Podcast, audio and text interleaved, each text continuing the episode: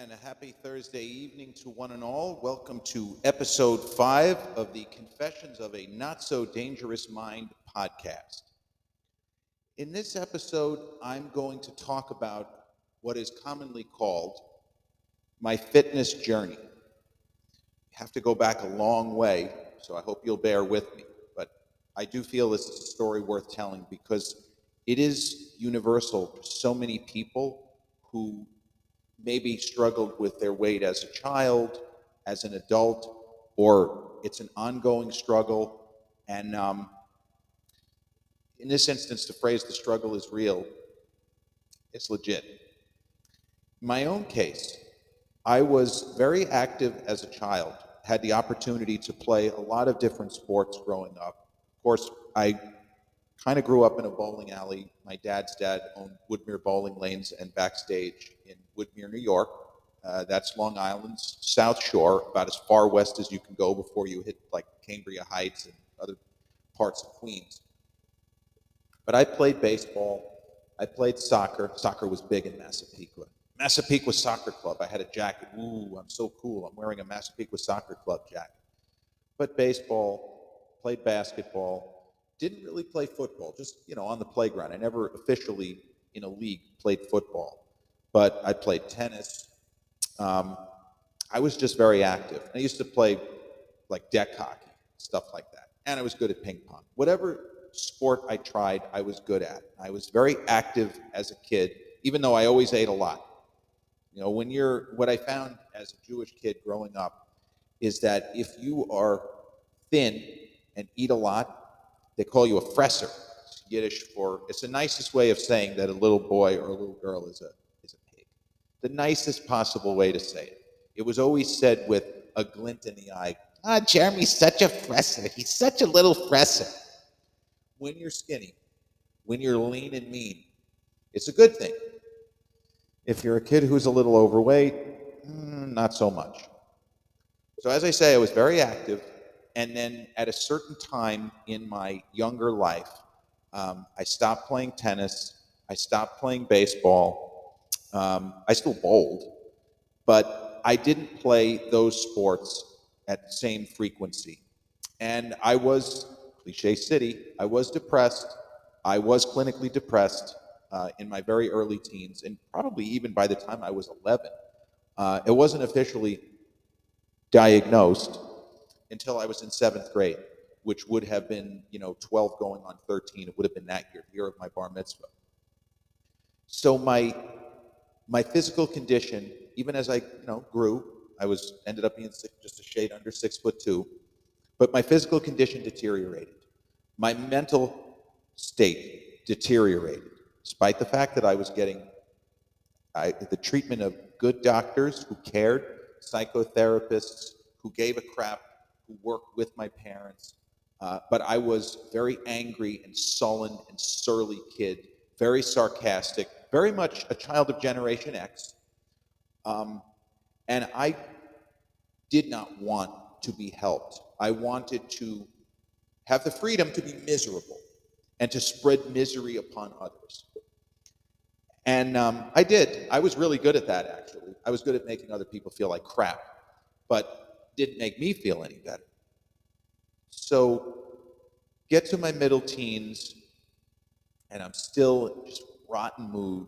I have no direction. I don't even know if I'm going to go to college. I'm not even sure I'm going to graduate high school. I was missing so many days. The year of 10th grade, would you believe I had 60 absences? 60! How did I graduate from 10th grade? Good question. I failed more than half my classes. And I did the same thing in 11th grade. How did I graduate? I have no idea. Maybe because I had been accelerated? Your guess is as good as mine.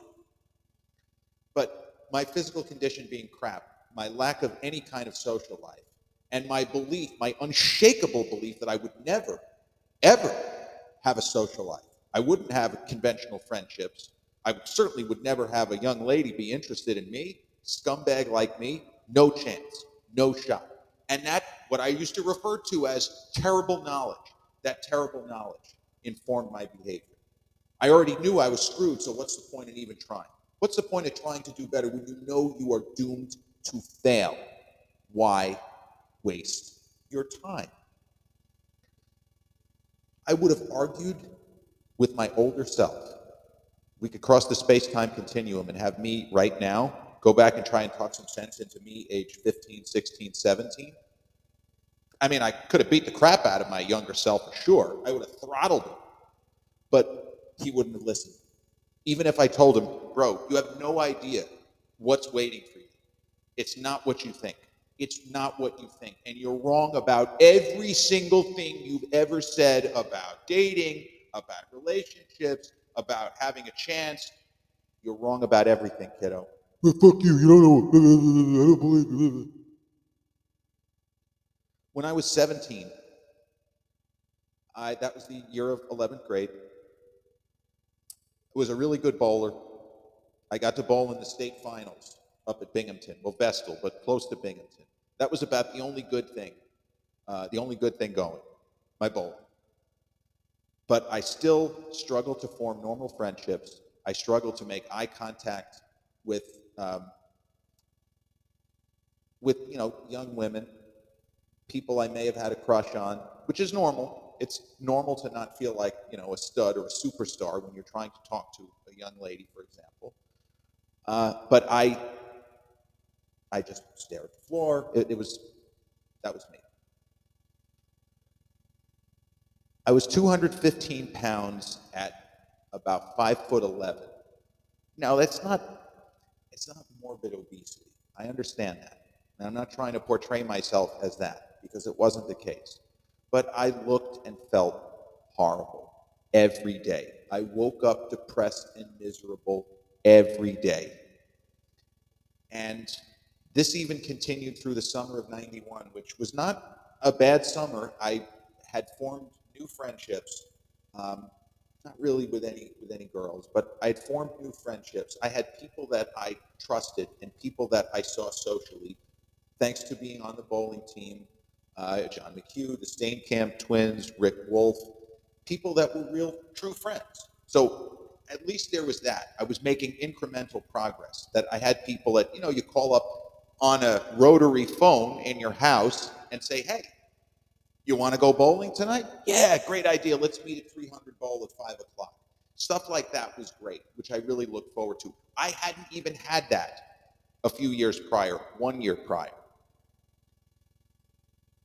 I started my senior year of high school, still not in a good frame of mind, still flunking too many classes, still feeling like crap, and feeling powerless.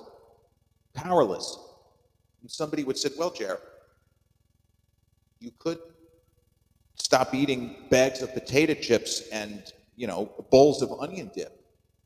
Maybe that would help. But that won't matter. You don't know what you're talking about. Uh, fuck you. Age 17, in a nutshell, right there. The long story, made very, very short, is at the beginning of my senior year in high school, I developed a crush on a young lady who I had known only vaguely and would forever know only vaguely. But that crush motivated me to action. And it's the strangest thing sometimes that motivate us to action, right? You don't always see them coming. Sometimes it's obvious. Sometimes the aha moment is what you expect. But other times it's as simple as a crush. Like the song by, who was that? I don't even remember. It's just a little crush. That was in the mid 90s. But in this case, it was just a little crush. And um, suddenly I was willing to try something else. Maybe we won't have two bags of ruffles and a pint of sour cream mixed with two bags of Lipton onion soup. Think about how lame that is. But for me, that was my jam. Lipton onion soup stirred into sour cream and ruffles. But I digress. I had a purpose, I had a reason, and that was if I am fitter, maybe I have a chance. Maybe it's possible that a young lady would take a shine to me if I were thinner. It's kind of a horrifying concept, isn't it? But that's what I believed. I wasn't thinking of the other stuff like, well, maybe if you stop being such an asshole, maybe if you were a nicer person, maybe if you stop being sarcastic and responding to everyone with nothing but unrelenting, grim sarcasm, maybe if you were just a mensch, use another Yiddish word. But all I was focused on, let's see if we can lose weight and go from there, which actually is okay. From the perspective of trying to make changes, it's okay to start somewhere. So at, at least I had that correct. Everything else was bad. But the idea of believing that, well, if I change my diet, I might experience changes. That was something. It seemed so obvious, but it wasn't so obvious. Not to me, not to 17 year old me. So I didn't go on a regular, like, I didn't go on Diet Center or Weight Watchers. Not that there's anything wrong with that, but I just started portion control without, you know, any help from the internet, which really wasn't there.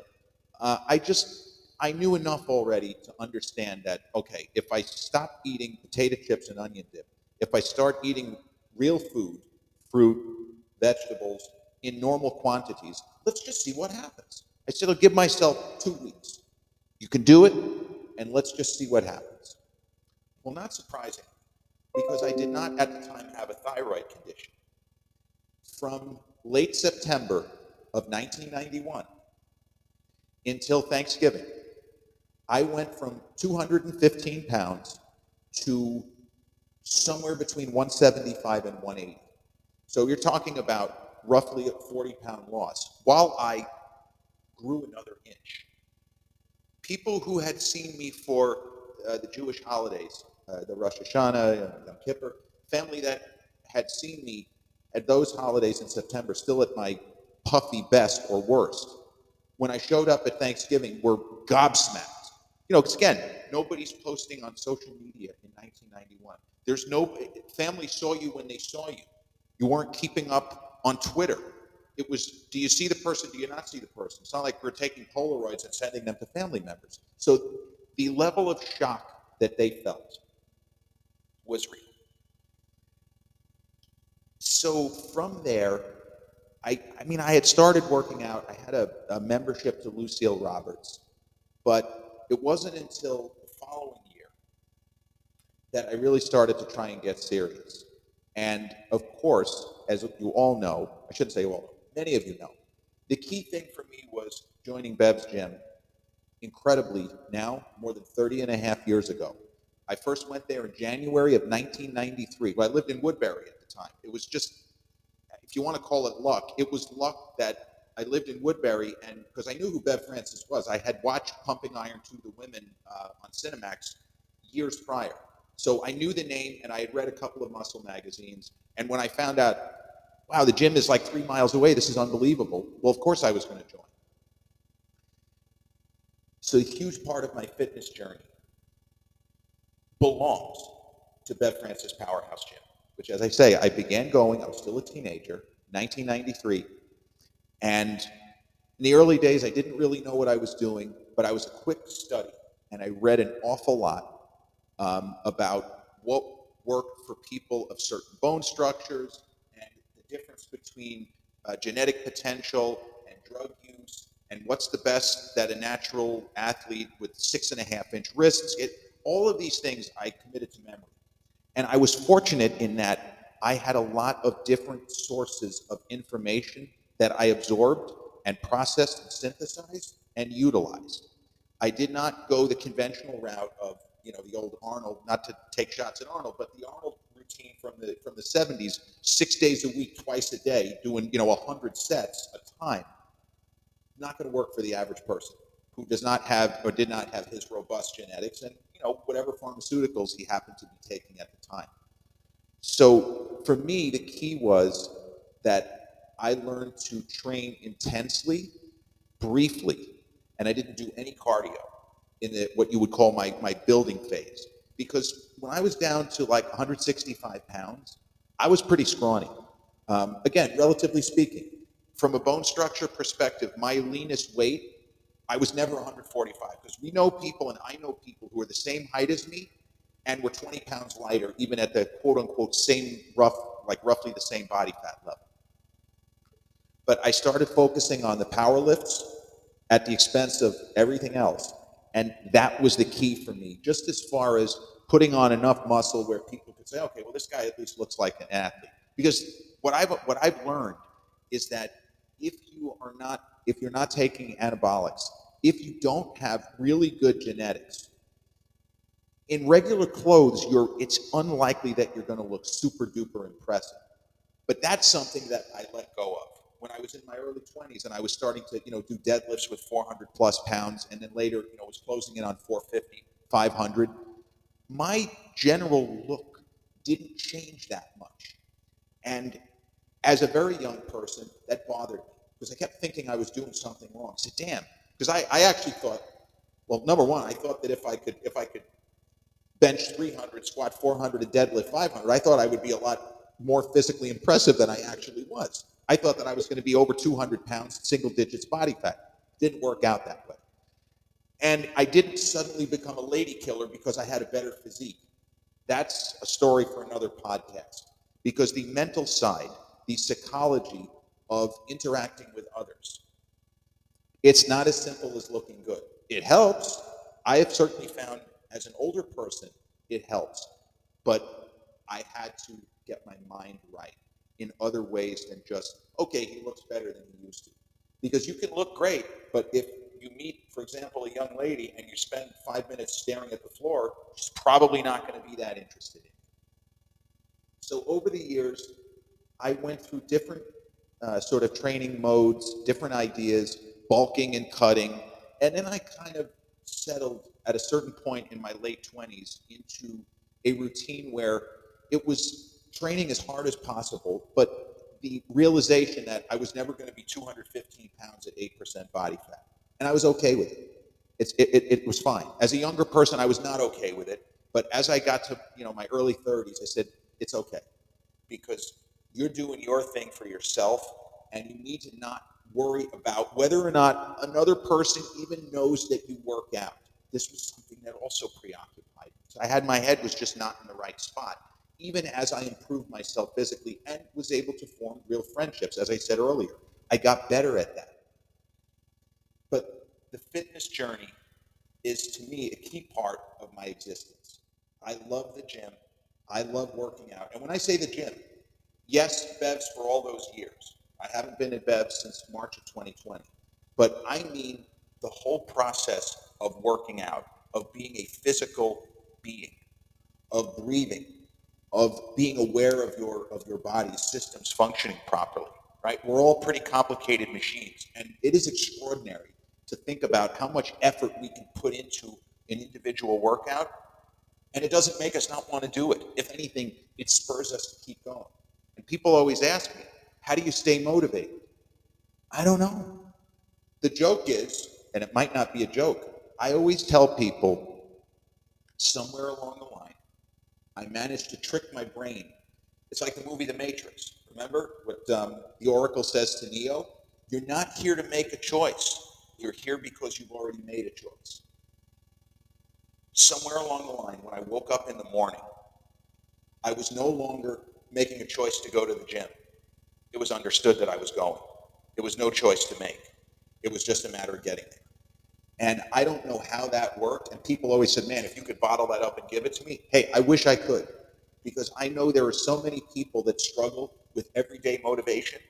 And I am an incredibly lucky individual. I say this to people, and sometimes they get it, and sometimes they don't. I have the kind of lifestyle where I am, I don't have any excuse to not be motivated. Because I know plenty of people and guys from Bevs and just people in general that, you know, that I communicate with their lives are jam packed every day with work, with family, with huge responsibilities, huge commitments. If I don't work out, in almost all cases, I can't blame life for preventing me from working out. Yes, it happens. Sometimes tragedy strikes, and sometimes shit happens that you have to take care of that must be prioritized over a workout on that day. But those situations are rare. So I am incredibly fortunate to be able to work out as I do. And you know, here I am in a new house, and I turned this room into an office you know, with all the posters and everything, and I'm having fun chatting with you guys and getting the feedback. But I do cardio in the gym in the clubhouse of this development here, and then I have my what I call a dungeon in the basement, and it's it's just fantastic. I'm looking forward to every morning waking up and working out and doing my thing. And what am I going to, what craziness am I going to try? How many reps am I going to try to get? Am I going to try to get 100 reps with 20 pound dumbbells for, for shoulder presses? But even at my age, I'm going to be turning 50 in six weeks, ladies and gentlemen, children of all ages. And I am still excited about my daily workouts. I'm still setting goals. I'm still trying to do things that I have not done. And it's a life that I never could have imagined for myself. I never could have imagined. I, I never thought I was going to be a homeowner. I never thought that I was going to have a normal life with normal relationships, get married. I, none of those things seemed real. It seemed like, think, well, that only happens for other people. Just like you could be fit, you could get into better shape, you can do it. I thought, no, no, no, that's only for other people. Derek Jeter, used to always say, and I think it was the title of his autobiography, The Life You Imagine. You know, and, and people like Arnold Schwarzenegger, who in Austria as a, as a boy visualized the life he wanted. And he, when he ran into roadblocks, he didn't stop trying. And Derek Jeter, of course, had bumps in the road. You know, he was very fortunate to get drafted by the Yankees, but the idea is nothing comes easy worth having. And it's something that I didn't know, and then I did. And now I embrace that. Embrace the grind, embrace the struggle. And if you can somehow play a little mind trick, Jedi mind trick on yourself, to where you're not making a choice to work out, you already know that it's going to happen. That's not really advice. Maybe that's just dumb luck, too. You know, and I have enough time to work out where I don't have to stress over my diet or deal with you know, person things from that regard. Um, I'm just really, really lucky. But my fitness journey is of somebody who was overweight, had a terrible attitude for huge chunks of his younger life. And hey, I still struggle. I still get down on myself. The, what, the way that I explain it to people is I have infinite patience for others. I don't have that much patience for myself. And I still struggle with that, as old as I am. You know, I, you know, Richard Nixon was still president when I was born. He resigned a few weeks later. The joke was, yeah, you know, he saw you come and he ran. But like, I've been around a long time. December 29, 1973. That's going to be a 50 year anniversary soon. And I'm grateful every day that I was exposed to physical fitness as a younger person who, as I say, had been active and then stopped being active. But the best thing I ever did was decide that I was going to try to improve myself, that I was not going to continue to assume that such things weren't possible, because I then proved that they were. And for anyone out there who is having crisis of conscience, crisis of confidence, and wondering why they're not motivated, just know it's completely normal. And it is possible to have a mindset shift to where you stop having these huge pockets of not being motivated. Because I can tell you, I have gone through some really heavy stuff, some real serious ups and downs, even in the last like six, seven years. It never stopped me from wanting to go to the gym. As depressed as I may have been, as downtrodden, as kicked in the head, kicked in the balls, as beaten down by life as I was at various points, I still wanted to work out. That's what I hope, because we're all going to go through trials and tribulations. We're all going to have down days, down weeks, down months, down years where everything seems to go against us. The workout is the one thing we can always control. And to get to that level up here where you feel like this I can control and this I will control, I am not going to let these 10 other things which are wearing me out, making me feel like less than what I know I am, I'm not going to let them make me less than I can be physically in this moment, this week, this month. I'm not going to quit. I'm just going to keep trying to move forward. And eventually, there'll be sunlight. It won't always be darkness. That's another thing that I found. It won't always be darkness. You just have to you have to keep your head above water till the sun comes out. So, I want to thank you for joining me for episode 5 of Confessions of a Not So Dangerous Mind. A little insight into my fitness journey which is ongoing.